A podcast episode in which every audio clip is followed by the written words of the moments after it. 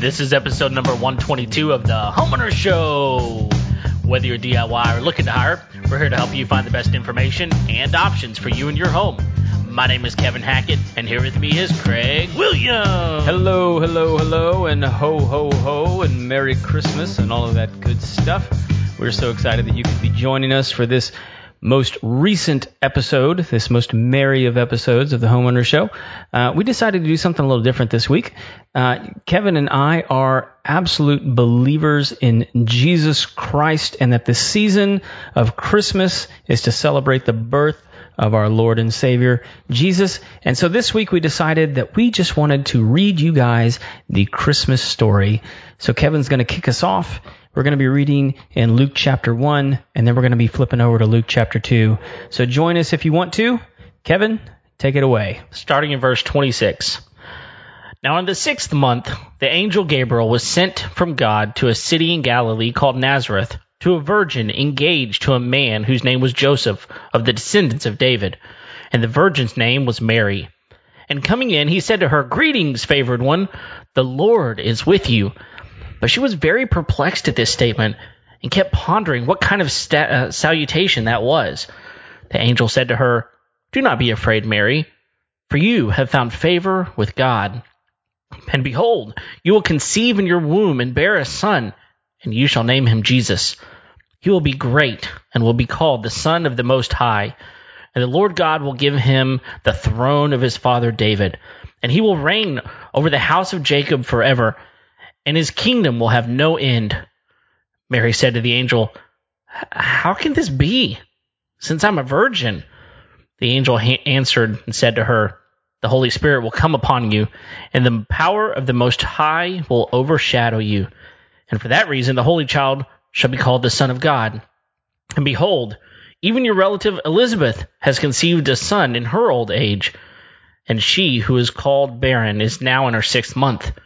For nothing will be impossible with God. And Mary said, Behold, the bondslave of the Lord, may it be done to me according to your word. And the angel departed from her.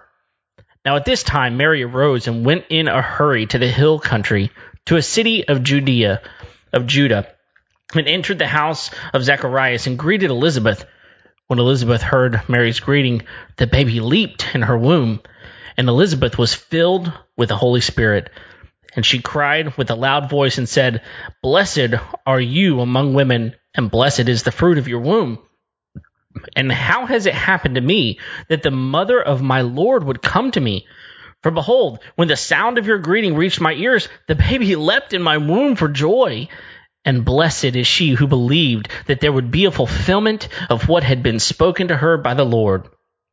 And Mary said, My soul exhausts the Lord and that my spirit re- has rejoiced in God my Savior, for he has had regard for the humble state of his bondslave. For behold, from this time on all generations will count me blessed. For the mighty one has done great things for me in his holy name. And his mercy is upon generation after generation toward those who fear him. He has done mighty deeds with his arm. He has scattered those who are proud in the thoughts of their heart. He has brought down rulers from their thrones, and he has exalted those who are humble. He has filled the hungry with good things, and sent away the rich empty handed. He has given help to Israel, his servant, in remembrance of his mercy, as he spoke to our fathers, to Abraham and his descendants forever. And Mary stayed with her about three months, and then returned to her home. In Luke chapter 2, starting in verse 1. Now in those days a decree went out from Caesar Augustus that a census must be taken of all the inhabited earth. This was the first census taken while Quirinius was governor of Syria, and everyone was on his way to register for the census, each to his own city. Joseph also went up from Galilee, from the city of Nazareth to Judea, to the city of David, which is called Bethlehem because he was of the house of the family of David, in order to register along with Mary, who was engaged to him and was with child. While they were there, the days were completed for her to give birth, and she gave birth to her firstborn son, and she wrapped him in cloths and laid him in a manger, because there was no room for them in the inn. In the same region there were some shepherds staying out in the field and keeping watch over their flock by night. And an angel of the Lord suddenly stood before them, and the glory of the Lord shone around them, and they were terribly frightened. But the angel said to them, Don't be do not be afraid.